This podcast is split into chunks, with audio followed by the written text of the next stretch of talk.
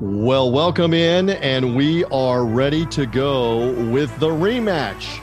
It is the rage on the Red Sea. Oh, oh, it is Usyk and Joshua. We have gotten to fight week as part of TopHeavyweights.com, the podcast. They're ready to go in Saudi Arabia. Part two with Alexander Usyk defending the unified heavyweight titles of the WBA, the IBF, and the WBO. I am merely the somewhat competent host, TJ Reeves. He is Sean from topheavyweights.com back aboard. We've gotten to fight week, my friend. We're here. It's building up. There have been efforts on the outside to try to dilute it, but um, it seems like everything's gearing up. And most people who follow the sport, and I think even casual fans, know we're in for something special. We're looking forward to this. And speaking of something special, whenever I mean this, we get the chance to get some insight, some analysis from England. I love the boxing writer, David Payne from boxingwriter.co.uk. That's his site. He has been covering the sport for the better part. I don't want to make him out to be old, but for the better part of about, oh, 20, 25 years. Great insight on British fighters in particular, loves the heavyweight division. So here is David Payne back aboard on topheavyweights.com, the podcast. How are you, my friend? I'm very good, TJ. Great to be back as always. Thank you for the invitation. Hello, Sean looking forward to chopping this one up, as you say. Um, it's a great fighting prospect, lots to talk about. There is a lot to talk about, but before we get into this specific fight, we have to let the audience know that we can see each other. Not that that means anything just on the audio podcast. And tonight, Mr. Payne is sporting a Henry Cooper t shirt. So before we began to record this podcast, and before we began to talk more about the rematch, Usyk and Joshua, I need the story because you said, I won this shirt. I won this shirt. All right. So how did you win the man that knocked Muhammad Ali down, right? Back in the day in the 1960s, Henry Cooper. How did you win the shirt? Uh, well, I wish it was a strongman competition. You know, I'd hit a great Thor hammer on a bell at a fair or something like that and give you a nice, exciting story. Um, but uh, I, I, won this. Uh, they they asked for. Um, I'm, I'm showing it proudly to my two compatriots here. Um, and I don't look as good as Henry would have done in it. I hasten to add, although I, I, probably weigh about 190, the same as he did, that he's heaviest.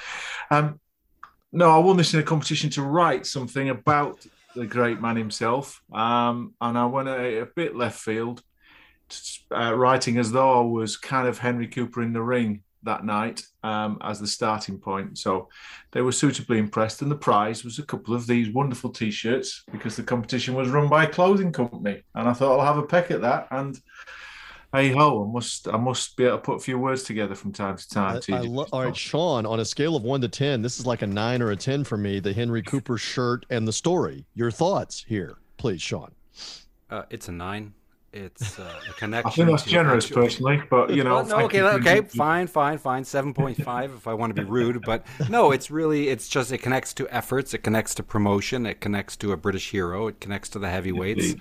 and uh, yeah, I think it's awesome. I mean, every element and everything that a great heavyweight fan has that connects to an effort connects, and you're journalists and uh, but I think anything that connects you to your efforts to promote and to be involved in the sport is commendable. And to look at it as a cool piece of clothing makes it extra cool. So we're, we're going to have to have a social media little tease or video of David in the Henry so, Cooper shirt. So oh, so that. what's? Do you remember the name of the company? Of course, British Vintage Boxing, which I, I think. Oh wait a minute, they've got yeah, oh, their sponsor. All right, so David is now turning. That is what it says. Yes, yeah, British, British Vintage. Vin- all right. Vintage boxing. So he's turned and showed it to us, even though this is an audio podcast. Yeah. So uh, did you put him out of business?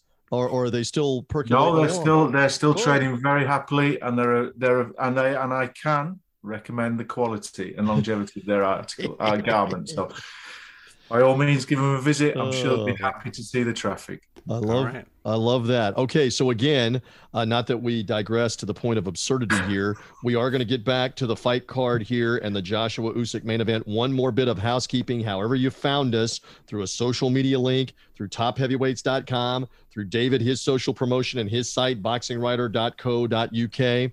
Um, uh, we thank you for doing so, but follow or subscribe on the Big Fight Weekend podcast feed. That's where you find uh, this show. And Sean, I'm even pledging to you, we've been regular a couple times a month. We're going to come right back with whatever happens in this fight. We'll have a recap podcast as you're hearing us the week of the fight. We'll have a recap podcast next week after the fight because Uh, I, have a feeling there's going to be a lot to talk about on this. You don't have to worry about finding us because if you're following or subscribing on Apple Podcast, Spotify, Google Podcast, wherever you get podcasts, you'll get an automatic alert, a ding, a bell, a vibrate, whatever on your phone that will say, hey, here's a new one uh, from TJ, from Sean, and from guests like David with the inside of the analysis. So please do that for us. I should tell you both guys, we have got more and more audience finding us by the thousands on the Big Fight Weekend podcast feed. Despite my best efforts to hold the audience back, like at the gates, figuratively, they are finding us. They are coming through, and that's a good thing. And I think this fight is going to drum up the interest. So, David, to you, it, it seems like I always ask you this question the week of a fight. We're a few days now, depending on when they hear us, uh, as we release the podcast midweek. This is happening on Saturday night in Saudi Arabia. Give us a little idea of what it is like interest wise in the UK, in England, where you are as Joshua goes in a rematch to try to get his titles back for a second time and a second time in the Middle East. Give us a sense of as as things are building this week, what it's like, if you would. Well, TJ, I think um, there's a little more work to do um, for the promoters. I think the machine that is Matchroom will make sure that that uh, work is done and done well, of course. We start to see the training montages and all the other um, kind of shoulder programming that starts with this stuff. Um, but I think it's got a little work to do because um, it's come right at bang start at the Premier League season. So it's got a bit of competition for kind of sports news. Um, there's a lot of fresh energy around the Premier League again right now. So it's competing.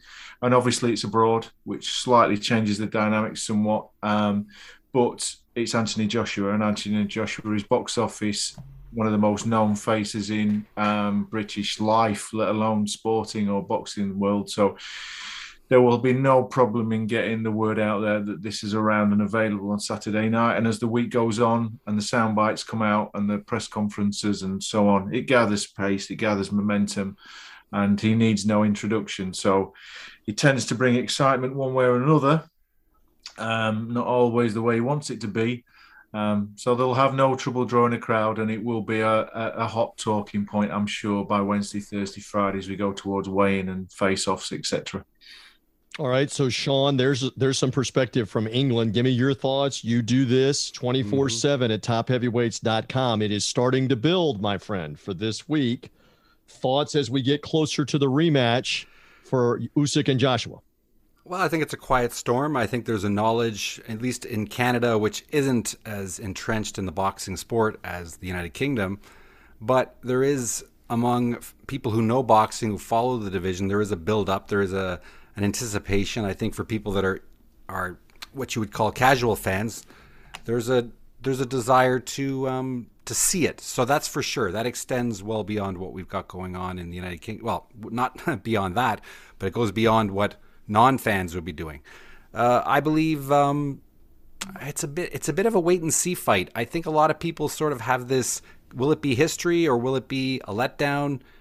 And uh, you know, we all know Tyson Fury has done his bit to dilute the idea of what it is. Um, who knows? Uh, a lot of money is being spent. The Saudi Arabians have ensured that they've got Sky in the United Kingdom. Here, it's going to be DAZN. In the United, in the United States, it'll be DAZN. And uh, TJ, I ask you, how do you feel uh, it's building, or how is it being? Oh, I think I think it will get some. The interesting thing, because David was mentioning that the English Premier League for football in Europe, or what is soccer in the U.S. and North America, has begun.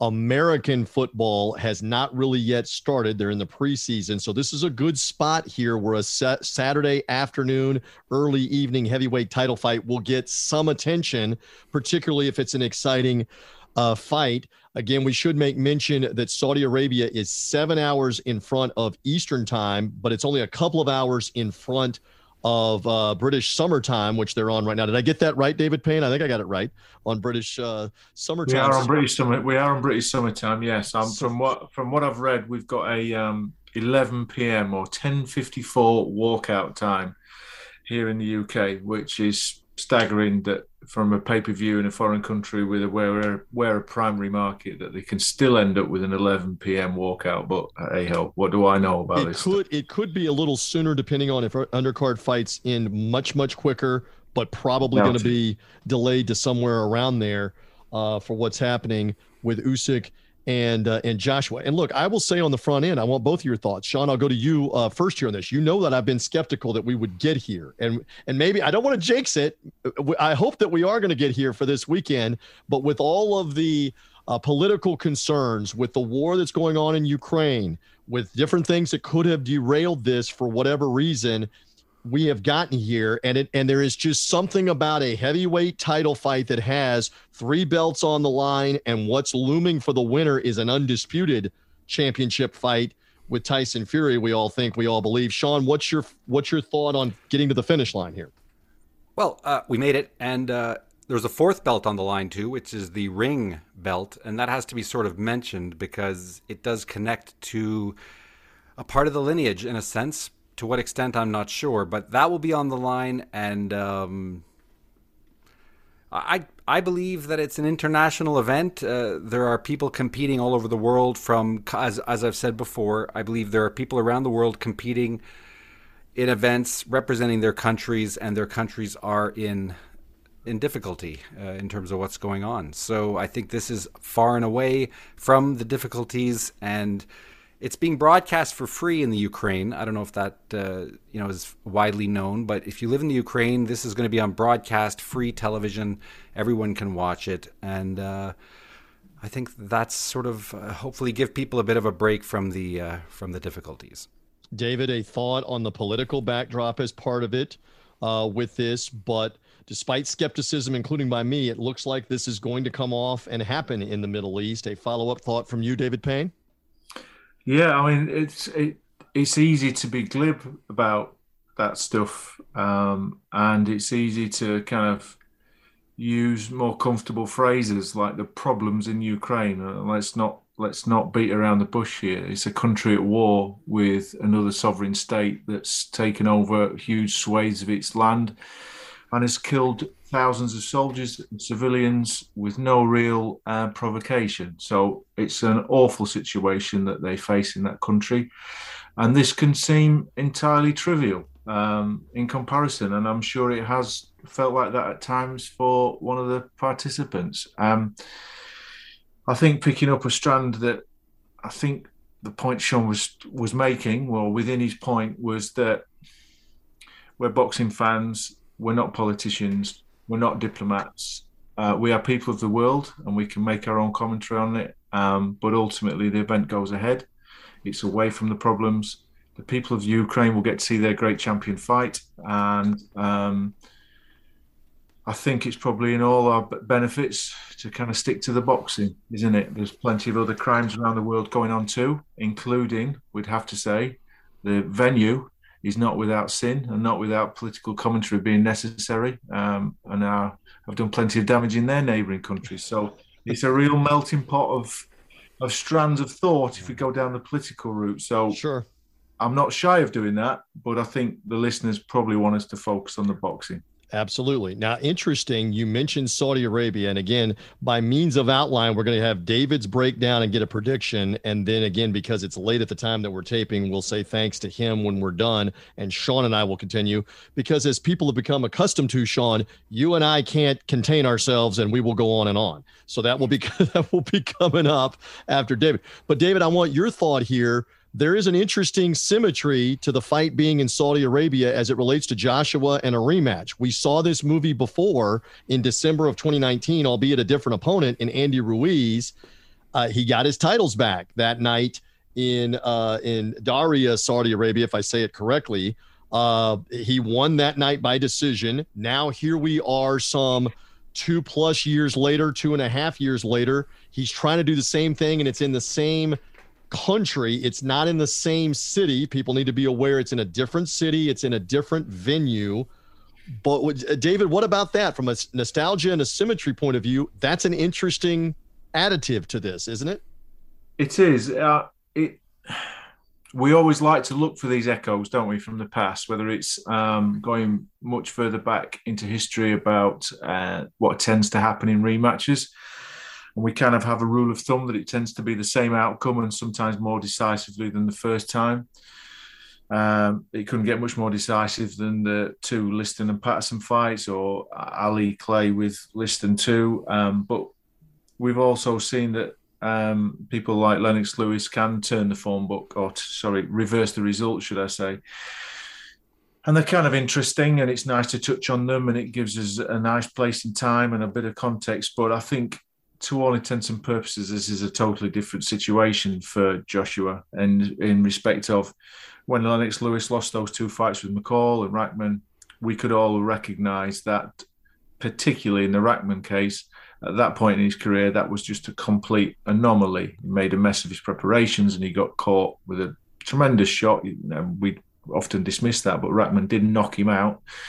Uh, and that's not always an easy thing to do. Um, but he did manage to get the job done. But the the, re- the, immediate rematch, which he had to fight for through court, of course, to actually get, um, provided the result that should have happened the first time. Now, with regards to Joshua in this match, it's totally different. And I believe it's also totally different to the very recent history, his own history with Ruiz. The Ruiz fight was the first one was an abomination.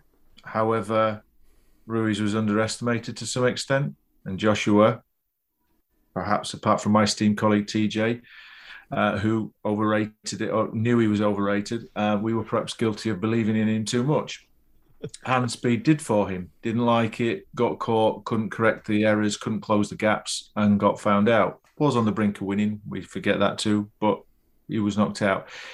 Rematch comes around. He tries to correct some of those errors, tries to be more careful, looked a little gun shy, but got the victory.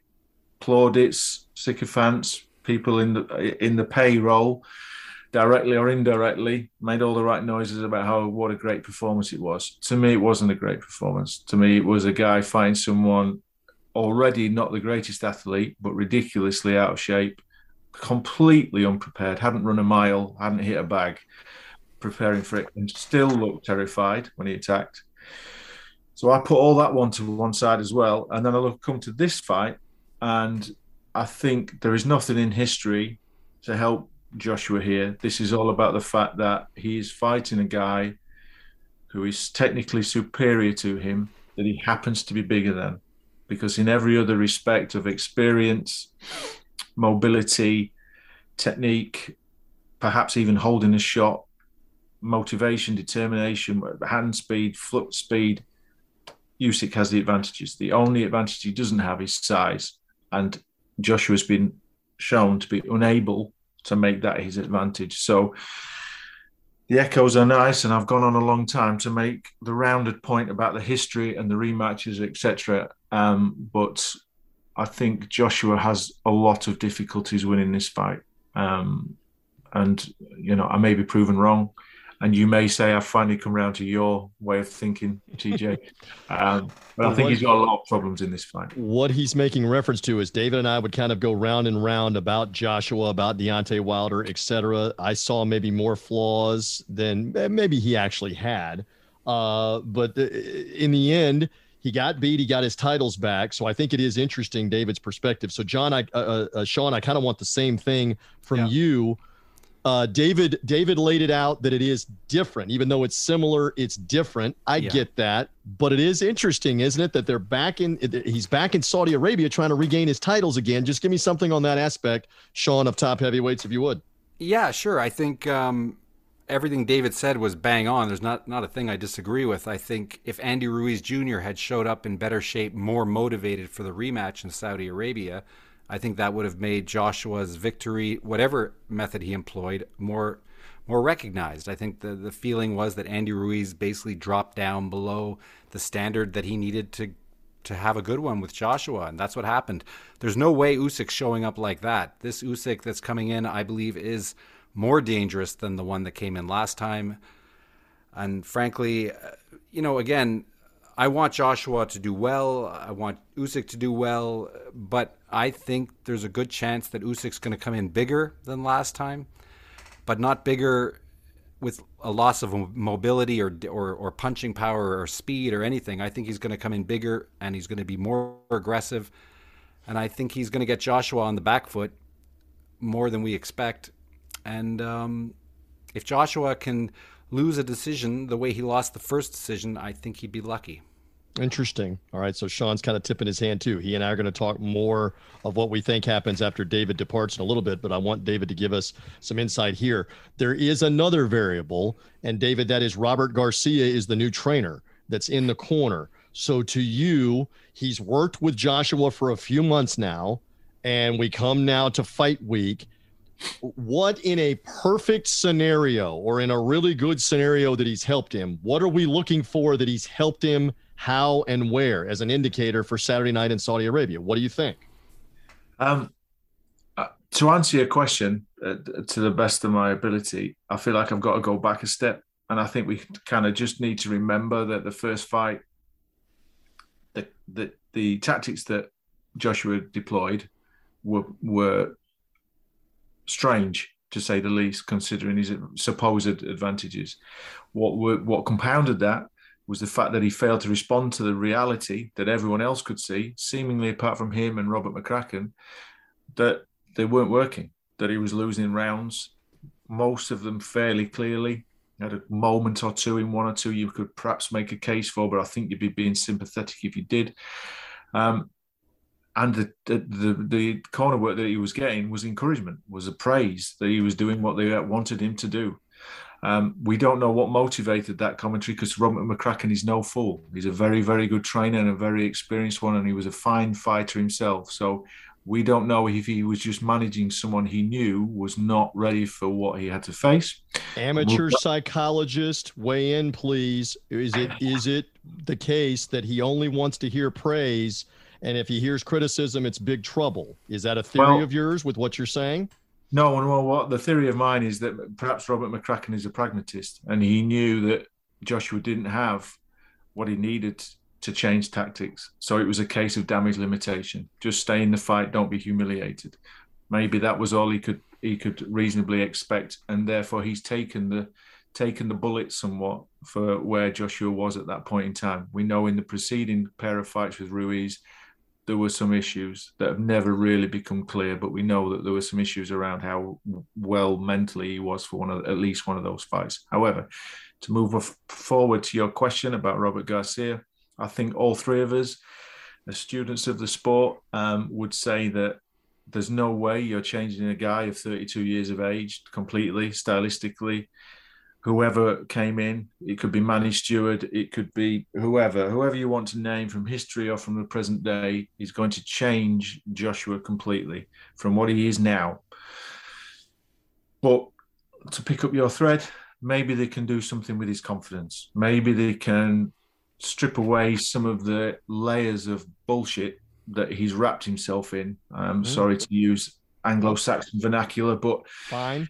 Kind of wrapped himself in these nuggets of wisdom and bumper sticker kind of mental wellness. And I'm, you know, I'm not criti- criticizing anyone who's trying to make themselves more resilient, etc. But he's undoubtedly lost some of the action, some of the instinct for a fight that he had coming through. Now, he prevailed when deploying that with people like Klitschko, and we can dissect that about age and etc. etc. and how close he actually came to losing as well. But that's what got him where he is. He's actually having a fight using his physical strength. He's a two-handed puncher and making dints in people and putting people away.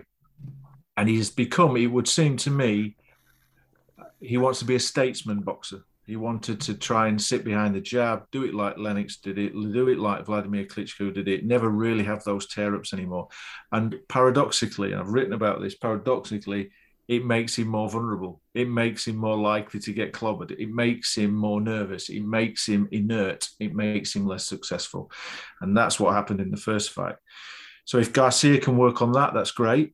But my reservations about that are the length of time, the fact they've not had a fight in between. There's there's been this camp, lengthy as it's presumably been. They may have trained for some months, had some breaks, come back for a fight camp. Who knows?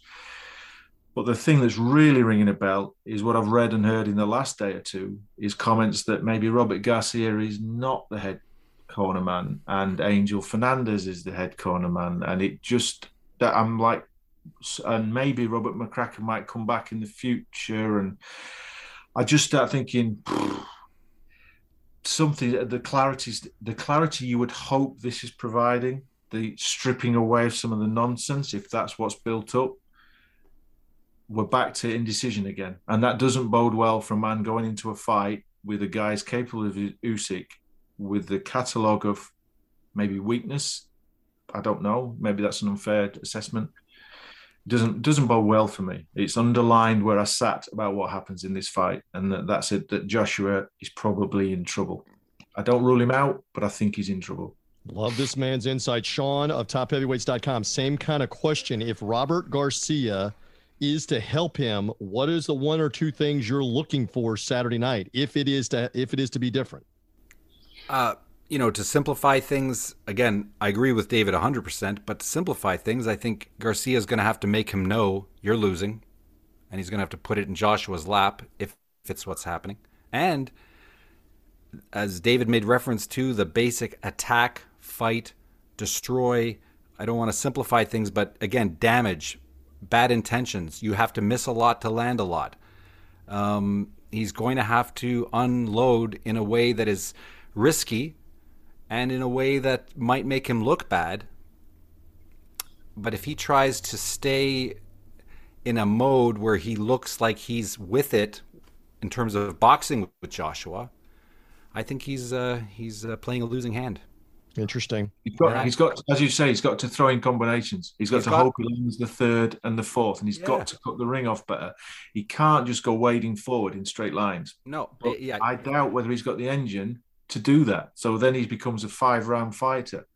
So then he's got to take massive risks, and yeah. I just think he leaves himself open. I, I, I don't see a good way out. I could be wrong, but no, I, I, I think he has to raise his game to another level. He's going to have to take punches he didn't expect to take or want to take at this point in his career. He's going to have to you know the way undefeated prospects when they get together and they're 15 and 0 and it's a show it's a cross it's a time for someone to move on someone's oh has to go those fights are always great they're always the best and the reason is, is because both of them go out on their shield and i think joshua for him to get over this one unless Usyk pulled off a miracle last time which i don't believe uh, Joshua is just going to have to go for broke. And I don't mean go for broke in terms of throw out the uh, kitchen sink in terms of everything he's learned in terms of boxing, but he's going to have to throw in combination. He's going to have to attack and he's going to have to leave himself open. And so, on that point, just one more to circle back to both of you here. David, I get the sense that you feel like, and this happened to others, it happened to Mike Tyson with Buster Douglas. Once you've gotten hit, hurt, knocked down, knocked out, you're a different fighter from there on. I get the sense from what you're saying, David, we still need to see eh, eh, Joshua perform maybe pre Ruiz one with the attitude of, I'm coming forward, and even if you're going to hit me and maybe hurt me, I'm going to change things tactically. And we really haven't seen that yet since Ruiz one, because Ruiz two, he stayed away from him, he boxed him, he got away with what he did.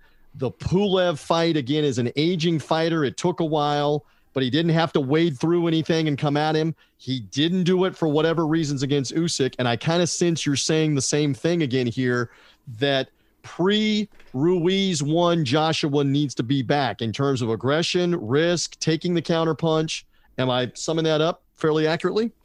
You are. You are summing it up fairly accurately. And again, it's as Sean alluded to earlier, it's it's it's easy sometimes to simplify down and boil everything down to box on the outside, come crashing forward. And obviously, we know boxing is a science, it's much more nuanced than that. And the margins can be millimeters at this kind of level. And certainly, they're the margins that Usyk can move in. Usyk can, can measure distance in millimeters. Usyk can avoid punches in millimeters and centimeters. Um, and if Joshua comes crashing forward without thinking, then he's going to leave gaps of feet and inches, um, not millimeters. And Usyk will capitalise. It's a very tough task. He's got to somehow move his head, move his feet. He's got to cut off the ring, and he's six foot six and 260 pounds, chasing a guy who's 225 pounds smaller, more agile. But as also, I, will just pick up to lap wrap around. I'll pick up a point that Sean made earlier. I think Usyk we're forgetting, and someone pointed this out today. A very good writer, Adam Abramovic. Abram, I forget his, I can't pronounce his Abramowitz, yes. Yeah, Abramovich made this point, and it's very, very. So I'll give him credit for raising it because it's true. Everyone seems to have neglected the idea that Usyk could be better this time. Usyk could has had another fight at heavyweight. He's more confident, might be more solid by another five or ten pounds. He could be better. He could be better this time. And if he and if he is, it's big trouble, is what you're it, saying. And I know in your voice what you've yes. been saying for the last 20 minutes. It's big trouble if he is better. Yeah, it is. I don't want to become blinkered. I don't want to make this an imp- impossibility that Joshua can win because he could. He, he's still the bigger, harder guy, tougher, sorry, taller guy. He hits with both hands. It can happen. It's not impossible, but everything leans towards Usyk, you know, and and that's not a big revelation, I'm sure. Um, and maybe it should have been spoken more strongly before their first fight, so we could appreciate that more the first time around. But it certainly would be foolish to look away the very hard evidence that we have from the first fight being repeated this time. All right, we're going to let David go in a moment. David Payne with us, boxingwriter.co.uk. He's the boxing writer on social media. He is fired up for this weekend. Follow him, find him on social media. He'll have great insight on the uh, perspective of this rematch and what's going to happen with Alexander Usyk and Anthony Joshua. Sean from TopHeavyweights.com is weighing in with me, and Sean and I are going again are going to go more into what we think happens after David departs here in a moment. So you have, in so many words, said you believe this is Usyk and the reasons why. Do you believe this is a 12 round fight? or do you believe Usyk may may eventually here get to him, wear him down, if not get the KO in this? Uh, look into that crystal ball one more time on what you think will happen. I don't think it goes the distance. I think if I had to wa- wager some cheddar in Jeddah, I would go with um, Usyk to get the job done right. You like that, Sean? I can tell you're holding it in. The cheddar in Jeddah. I like that. Uh, I would say I think Usyk. If I was if I was putting down some shekels, I'd go with 10, 11, 12. I think Tyron Joshua gets stopped. I, that, that that's it. I won't caveat it because every, every every pundit always does that. But if and then picks the opposite, I'm going to stick with that. I think Usyk gets this done, and I think he might get it done inside, yes, but probably later in the fight. Sean, I always love David's insight. Anything for David in closing before we excuse him on uh, on our topheavyweights.com, the podcast. As always, David is right on. And uh, again, I might even move that prediction to 8 9 Mm. Frankly, I could see Joshua getting tired faster than we expect, just out of pure frustration and des- desperation. And yes, um, yeah, I could see. I could. I. I don't. It's not that I want this to happen. I, I like Joshua, but I. I think this is the first fight he's going into where the boxing uh, intelligentsia, if such a thing exists, or the boxing, the people who know boxing, I think this is the first fight Joshua is going into where he's a legitimate underdog. And where um, most believe that Usyk's going to win is yeah. your point. Most yeah. believe that that's what's going to happen. Yeah, because I just don't see Usyk crumbling. I guess if Joshua can get, and I'm not trying to double back, but if Joshua can get Usyk into a firefight, yep, and he can land that one while Usyk lands those three, but that one does enough damage to Usyk to knock him right off the rails. Then Joshua's there, and that's what he's going to have to do. He's going to have to literally knock Usyk off his his his course, if you will, and Usyk's going to have to get into panic mode because he's been hit harder than he's ever been hit before, and uh, that's that's I think that's Joshua's uh, ticket. But David, one more. He, yeah, can I, can I, can I pose a question? I know you guys yes. are going to choose some more surrounding stories on this. Yeah. yeah. Um, I want to know if this fight's at 11 o'clock, so it's all done and dusted by midnight, UK time, sorry, mm-hmm. getting the time zones, an hour later after the start. Um, at what point does Tyson Fury put out the tweet that he's unretired and does depend on who wins? Well, just I, I know from the Joshua, I, I, believe it's going to be very, very quick. I would agree. It might be 01, it might be 59. I don't know which, but uh, just you know this. No one outside of England that follows the sport believes he was ever retired, is retired, or won't be fighting the winner of this fight. No one's ever believed that. So well, you, would be you'd be amazed. The Canadian media just ate it up and bought it. You know, so uh, so I say that, but Sean's got to set the Canadian media media straight. He's got to get them in line. That I'm we trying, uh, trying we understand what's at stake and uh, the legacy of what's at stake. He's fighting the winner. The end. He's fighting He the winner at some He- point. So is. we know that. Uh, he's got the tweet, David, to answer your question, ready to go. It's just a matter of when does he hit the send button? When does he hit the tweet button or the Instagram post button when that fight is over? So I think it's a good point that you make. Again, we encourage you go find David at boxingwriter.co.uk on the web. Follow him on Twitter at the Boxing Writer. Love his insight. My friend, whatever happens, we'll catch up with you when it's done. I love reading you. I love hearing from you. And you're here with uh, with Sean and me on the topheavyweights.com podcast. Thank you. Thank you for hanging in there late with us tonight and, and talking this up in the preview mode, David Payne. It's my pleasure as always, TJ. Good to see you, Sean. Take care, both. Enjoy the fight. Cheers. So there he goes, and you and I will circle back to final thoughts on Joshua and Usyk as we gave a lot of opinions there. We should mention that we have not had a show on TopHeavyweights.com, the podcast, uh, since we saw a couple of uh, significant things. First of all, Ali Eren Demirezen gets a uh, a tremendous victory for him over Adam Kownacki um, by virtue of a decision and an impressive one uh, back now two or three weeks ago. That's my uh, take on it. Sean, what are your thoughts? And for Eren Demirezen, uh, if I got it right there, Yeah, what, yeah. what's next? Well, he's uh, he's put himself in pole position for another opportunity. I don't think he is unbeatable. He's uh, he's a high level.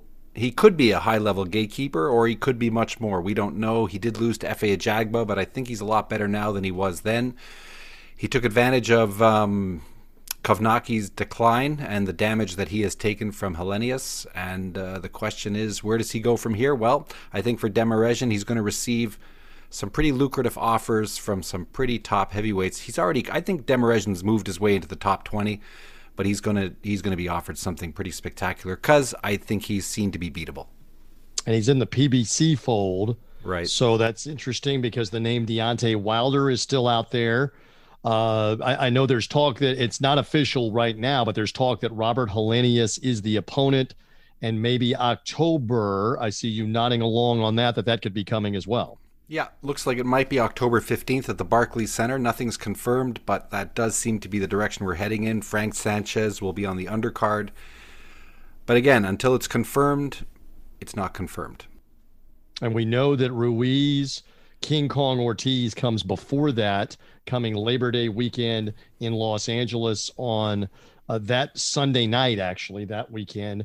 So it's interesting because if Ruiz wins, that's a very intriguing, again, under the PBC umbrella, TGB promotions, etc. We've been kicking around the name Andy Ruiz, but he may come back around as a Deontay Wilder, or even dare we say, if Robert Helenius wins, maybe Helenius and and uh, and Andy Ruiz down the road. Yeah, Maybe. if if Helenius wins the proposed bout, um, he has done more in the last three fights than most guys who are knocking at the door. So he's he's going to enter a phase of his career which surpasses anything he's been at before. And uh, he's got he's a great counter puncher. He's got the he showed in the second Kownacki fight that he can back you up. And Wilder has shown that if he's backed up, and perhaps if he's effectively counterpunched, Robert Helenius punches hard enough and can push hard enough to make it a very tough evening. So, a lot of people think it's a gimme or that it's an easy comeback fight for Wilder if he were to take it. I would have to say, not at all. I would say that's right on the border of high risk and um, incredible return. All right, and and again for Wilder, it's it's not unlike Joshua here. This would be a big moment for him. That if he doesn't win, you you wonder if he doesn't get back on the big stage any longer. Kind of the same situation that Joshua was in in the short term. That if he doesn't win in the Usyk fight, more on this coming up.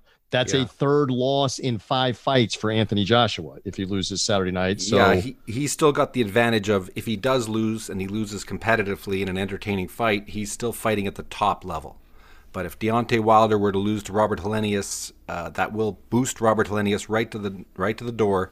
But for um, Wilder, it would be a big question mark. And Wilder older. Wilder about to be 37 That's years right. of age as well uh, on that. Okay, and so one more, and help me with the name Yeah. uh, of the uh, of the fighter that Top Rank has gotten Right. the heavyweight Ars- Ar- contender. yes, Arslanbek Makhmudov. There we He go. Thank you. Yes, no problem. He has just been signed by Top Rank. He is with Eye of the Tiger Promotions in Montreal, so it's a co-promotional deal. And he has got a fight coming up with Carlos Takam, which has to be considered his biggest test. And the fact that he's signed with Top Rank, it looks like something will be happening. And again, he's in that top 20 zone as well. And he's uh, he's a he's a tough customer. So Makhmudov. Makhmudov. Makhmudov. I'm just and- saying it like that. I And don't could it be a name like Jared Big Baby Anderson down the road for him under the Well, I top rank umbrella? Might might take a fight or two before those two get together, but that could be intriguing as well.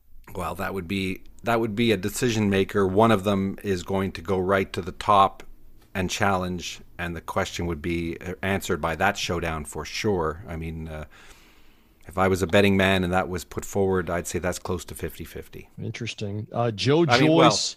at this point. And Joe Joyce is another name, unbeaten WBO number one ranked contender. And now his fight with Joseph Parker is Yep. on for Manchester coming in September.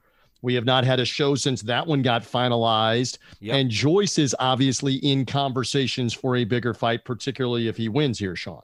Yeah, and that's a big if. Again, this is another fight that is signed. It's I, I think it's a 50-50. I don't know what the ex- exact odds are and if they've been posted, but uh, that's got to be close to 50-50. Um, the A side is officially Joe Joyce. Parker is the B side, uh, but I think it could be either way. If Parker's people wanted to kick the money in, but it's uh, it's it's an elim- it's an eliminator. So one of them will be in uh, the mandatory position, I believe. Um, also, they're both very highly ranked in the WBC, so there are questions there about what it could mean. Um, no, no doubt about it. This is a fight which propels the winner into the top five. And just food for thought here on two points on that. One, Joyce under the promotional umbrella of Queensberry Promotions, Right. which is Frank Warren, which is Tyson Fury. Number two, Joseph Parker, no longer under the Queensberry umbrella, but Joseph Parker, who's been training with Tyson Fury. If you look at the social media videos, he's been Yeah. working out with him, etc. Uh, I know our uh, our guru, our insider, our content partner from Big Fight Weekend, Dan Rafael, kind of poo pooed it when I brought it up. Would Mhm. Fury fight Joseph Parker if he wins over Joyce? Rafael's thing was they're too good of friends. He doesn't think he would fight Joseph Parker. I don't know. I, I don't, but that's it's interesting for that fight and for the winner of that fight. Could they be in the conversation for the WBC champ in the short term? Yeah, I just think Joseph Parker has to be in the ring with someone who's dangerous, someone who's coming forward, somebody who wants to knock him out for jo- for the best Joseph Parker to come out. I just don't think Tyson Fury and Joseph Parker will ever fight unless there's everything, all the marbles are on the line. But Joseph Parker has to show something more against Joe Joyce than he's shown in the past, even though he was victorious over uh, Derek Chisora. And um, I just think, uh, again, I think the Juggernaut's coming there to run him down. And if he's got what it takes and he can knock out or or decision the the the, the Joe Joyce Juggernaut, mm, that'll tell us a lot. Um, but he's being set up to lose, and it should be noted that he's with Boxxer and Sky, who are comp- competing with Queensberry in a sense, and there is a rematch clause. So if Joseph Parker wins, the rematch will be on Sky, and Boxxer will be the. Uh, Interesting. And if Joyce wins, he's clearly in the picture for the winner of Usyk Joshua for an undisputed challenge. If he has to wait till 2023, Well, yeah, the- I think he's I in the think picture. uh, yeah, he'll. I think he'll take more fights before he gets a title shot. That's what I'm saying. Uh, I It'd just be think he's still he's still a little green on the professional front. I think if they hand him over to uh, the winner of um, Joshua Usyk or even Tyson Fury, it's much like when Michael Grant was handed to Lennox Lewis. He was underdone. How about that? All right, there's a good reference Yeah. on topheavyweights.com, the podcast. Final few minutes, you and I now circling back to this Joshua Usyk fight and what happens. You have kind of let it on. I've kind of let it on. I want the same question though that I kind of posed about Joshua to now go to you about Usyk. Right. What is going to tell you Saturday night in Saudi Arabia, late night Saudi Arabia, middle of the day U.S. time? What's going to tell you that Usyk is in good shape? If you see what one or two things, Sean? I think I'm going to know it from the first round. Uh, and and I know you mentioned the weigh-ins coming. I know I th- I believe he's going to be heavier. He he might even be in the 230s. I don't think it's going to be a bad weight. He's a professional. It's not that he's put on weight because he hasn't been training. I think he's been training to put on weight, and also he's get he's acclimatizing himself physically to the change to heavyweight, which is only you know three fights back. I think in the first round we're going to know a lot. Um, I think it's going to be one of the two of them is going to really stamp their authority on the way the fight is going to pan out, or at least hope to. Um, but I have no reason to believe that Usyk will bring anything less than his best and better than his best for this contest. Um, and by the way, TJ, what was your uh, what was your feeling on how this uh, this is, this was going to? So ultimately, I'm not copping out on you. I'm yeah, still yeah. waffling on what I, I like here. So we'll talk more on the big fight weekend preview. Dan and I late in the week. We also have the BetUS uh, boxing show on Fridays live at one Eastern time, where I will officially go on the record. But right. as I said to you guys when we were talking with David Payne, I see this being a more urgent, is that a good word, Anthony mm-hmm. Joshua? I see him coming forward more because he realizes tactically uh, if I stay outside and I let Joshua do his thing, he's going to outbox me. Now, Joshua would not admit that uh, publicly, probably, but tactically, I have to think they're talking about it and he would concede. An outside fight with Joshua trying to figure out Usyk and the footwork and the jab and the things that gave him problems the first time that's going to be a replay, is it not, Incre- Sean? That's going to be no. a replay of last September. So he's got to change that tactically by coming forward, trying to cut the ring off, and being a bigger puncher and taking the risk. Yeah, that's, that's what I'm contemplating anyway. And do you think he will? I think he will. I think, regardless of how the first or the second round goes, mm-hmm. I don't think we'll see fireworks, but I think you will start to see him come forward, try to cut the ring off, and change the dynamic here. Otherwise, one of two things. Either Robert Garcia didn't do a good enough job of impressing upon him how it needs to be different. This is just me from the cheap seats. Or two, Joshua, as David theorized, ain't listening to him and wouldn't have really listened to anybody. And maybe there's, as David theorized as well, too many cooks in the kitchen yeah, or in the corner in right. his ear anyway. So if there's not a change, back to you on this. If there's mm. not a change, isn't isn't that an indication that maybe Joshua was not going to listen to anybody on tactics at this point. I think it's fair to say that at this point, the only person who knows what Joshua is thinking is Joshua.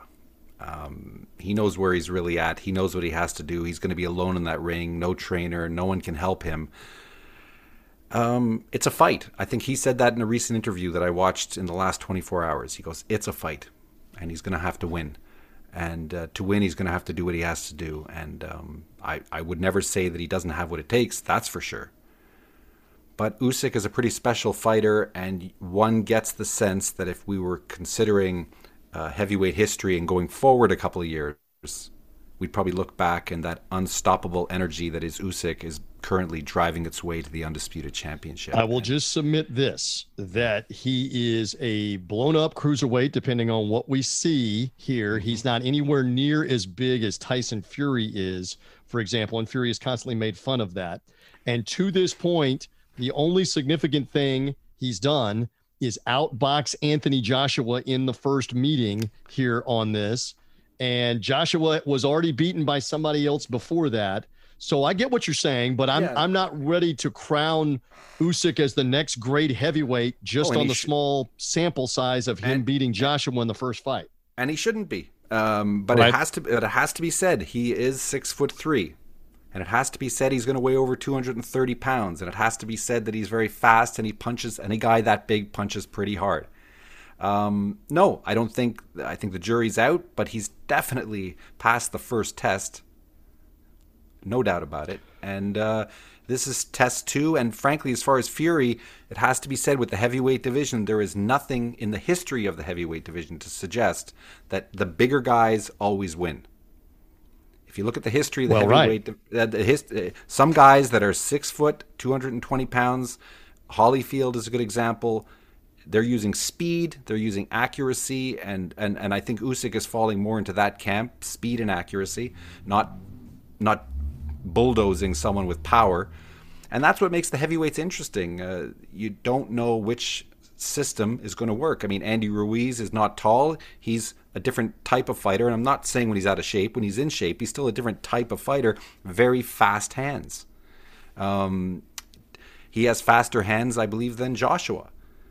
But Joshua has more reach and more height, and just they're different. So I think Rocky Marciano brought to everyone's consciousness that if you're the hardest trainer, the hardest trier, the most determined, and you're willing to walk through the most, you might come out on top in spite of limitations. Yeah, that's true. Because yeah. again, you were, I think, bringing it up and or with David, that the mentality of I'll give you two on me. You can hit me a couple times, but I'm going to deliver one, and you might even hit me yeah. three times. But my yeah. one's going to be more important than your three. And and at in heavy, and yeah, and in boxing and heavyweight boxing, the whole thing, the punch that really hurts you is the one you don't see coming. It's the one you don't anticipate. And I can see um, Usyk getting some of those through, and he did in the first fight as well. All right. So let's see. Um, That's but again, I, I, I I'm not sold. I mean, it's if it would depend on the odds, but I'm I'm just I'm buying into the Usyk uh, story right now, and frankly, if Joshua pulls it off, it makes the victory even sweeter. And it's an amazing story under the, all the circumstances that we touched on earlier with the Russian invasion and the war in Ukraine. If mm-hmm. Usyk does get this, he is now national hero yet again, and he's on the cusp of going for the undisputed title with Tyson Fury. That will clearly be next. Yeah. Uh, and you wonder here if that happens. I, I have been on the front end with this. This is career moment for Anthony Joshua. Yeah, and Anthony Joshua loss again is his third loss in his last five fights. And I wonder if he ever gets back to the biggest stage. He won't get back to the biggest stage in 2023 because that's going to be a Fury Usyk fight and the winner of that fight isn't going to fight Anthony Joshua as the next fight. Tyson Fury may retire. Usyk clearly wouldn't fight him a third time as the next fight if he wins. Right. If Joshua loses Saturday night, he's not in a world heavyweight title fight till 2024 at the minimum. I'm on the record on the front end, Sean. TopHeavyweights.com. How about that take before we're done? Well, uh, he considers himself to be a top level athlete in a top level division. He believes he's still learning. And we know with the heavyweight division, you can have many, many big fights that don't always involve the championship. Right. And uh, frankly, if uh, Deontay Wilder had a strong comeback, and uh, if somehow he was anointed some title or something happened, who knows what, um, I think a Deontay Wilder Anthony Joshua fight is big time, about as big as you can get without it being uh, the number one versus number two. Interesting. Which is, you know, I just I just think Joshua from from the deal he signed with DAZN and from what he said, he may go into hibernation for six months if he were to lose, but I just can't see him disappearing at this age. Granted, the defeats have all come recently. Um, I somehow think he's got a longer career plan, but again, it depends on how he loses. And I'm not saying he's going to lose. This is the thing. Uh, these are two guys at the top of their game. Uh, it's hard for people, even heavyweights that are in the top 100 or even you know top 200. They can't even conceive of the level of of precision and timing that we're talking about here. And uh, I, I just think it's but but the drama is there for Joshua. There's no way to say it except that a certain level of his career, without a doubt, is on the line. It is, and that is again the unified WBA, IBF, and WBO titles that are all on the line Saturday night in Jeddah, Saudi Arabia. Uh, interesting, we haven't mentioned this that that uh, King Abdullah Sports City, as they call it, this is their arena. Uh, yeah. This is not a big dome. You may see this in video and pictures. They're showing the outside dome. It's not a massive dome with 30 or 40,000 seats right. like American stadiums that you know, or maybe the Tokyo Dome where Buster Douglas uh, beat Mike Tyson. This is a more intimate arena. It mm-hmm. will be loud. It, it, will be it will be exciting. And what will happen Saturday? And it's we don't know. Out. And I have to say, it's one other bout on the card, which is really worth mentioning, is uh, Filip Hrgovic mm-hmm. and Zhilei Zhang. Um, What's your uh, what's your call on that one? I don't know I what mean, to make of of yeah. Hrgovic and the uh, and the death of his father and having to pull out of this fight the first time. Where is he mentally? I don't know that we know that answer. He's definitely more talented and probably a bigger puncher uh, than Zhang is. Mm-hmm. But that's not always the case. Like you were just saying a few minutes ago, it's not only about that. So I don't, yeah. I'm, I'm 50 50 on that fight because I don't know which Hrgovic we're getting here. All right. This. The assumption is that perhaps Zhang is at his relative apex because he did perform well in his last couple of fights. And uh, maybe Hrgovic is not at his best. And clearly the winner is the IBF number one. Now, Joshua. Yep, mandatory. Joshua fought the mandatory with Pulev at the end of 2020. You've got the rematch here. Joyce is out there with his hand up, going, "I'm the WBO number one. Mm-hmm, mm-hmm. Give me an opportunity." I think WBA is next. We'll see. We'll all see. right, so we'll see how all of the politics plays in. But you're right, Hrgovic and uh, and Zhang earlier in the evening, Saudi Arabia not, time, not in the afternoon, missed. U.S. time, Canadian time, where Sean is. We're anxious to see how all of this unfolds. Anything else in closing, my friend, before we're good? no, it looks like it's going to be a good weekend to be a heavyweight boxing fan, and I uh, hope everyone enjoys it. I know I will. And uh, TJ, as always, a pleasure. And a reminder again, check out Sean's site anytime, always as a great resource. News, the rankings, the schedule, topheavyweights.com. My thanks again to David Payne. I know Sean echoes this as well. We love his insight from uh, from England, from the UK. Mm-hmm. Boxingwriter.co.uk is where David writes on his own site, The Boxing Writer, on social media. And, and of uh, course, well. don't forget, and don't forget, Big Fight Weekend keep up with all the news. Absolutely. So we'll have a Big Fight Weekend preview coming later in the week, depending on how you're hearing us and when you're hearing us. Dan Rafael with me later in the week with with obviously Usyk Joshua the rematch, the biggest topic. And our BetUS boxing show will make predictions, gambling predictions on the record Friday afternoon live as well. And I pledged this earlier. We will be back, Sean, next week to recap whatever happens with Usyk and Joshua. Are we talking about Anthony Joshua's great redemption again in the Middle East, a second time, a sequel? Or are we talking about Alexander Usyk now belonging in the conversation with the modern great heavyweights and going for an undisputed shot? It's one of the two. Yeah, one of the two. We'll see. We and let's hope it's not a draw, or oh. let's, hope, let's hope that there isn't a cut, or that something doesn't happen to alter a definitive outcome. I agree with you on that. On that, we're good. For Sean at topheavyweights.com, for David Payne, the boxing writer, I am TJ Rives. Thank you for finding us. Make sure you're following, subscribing on the Big Fight Weekend podcast feed for more editions of the topheavyweights.com podcast. The new SuperBeets Heart Chews Advanced is now supercharged with CoQ10. Support your healthy CoQ10 levels and blood pressure with two chews a day. Visit RadioBeats, B-E-E-T-S dot com and save 15% with promo code DEAL.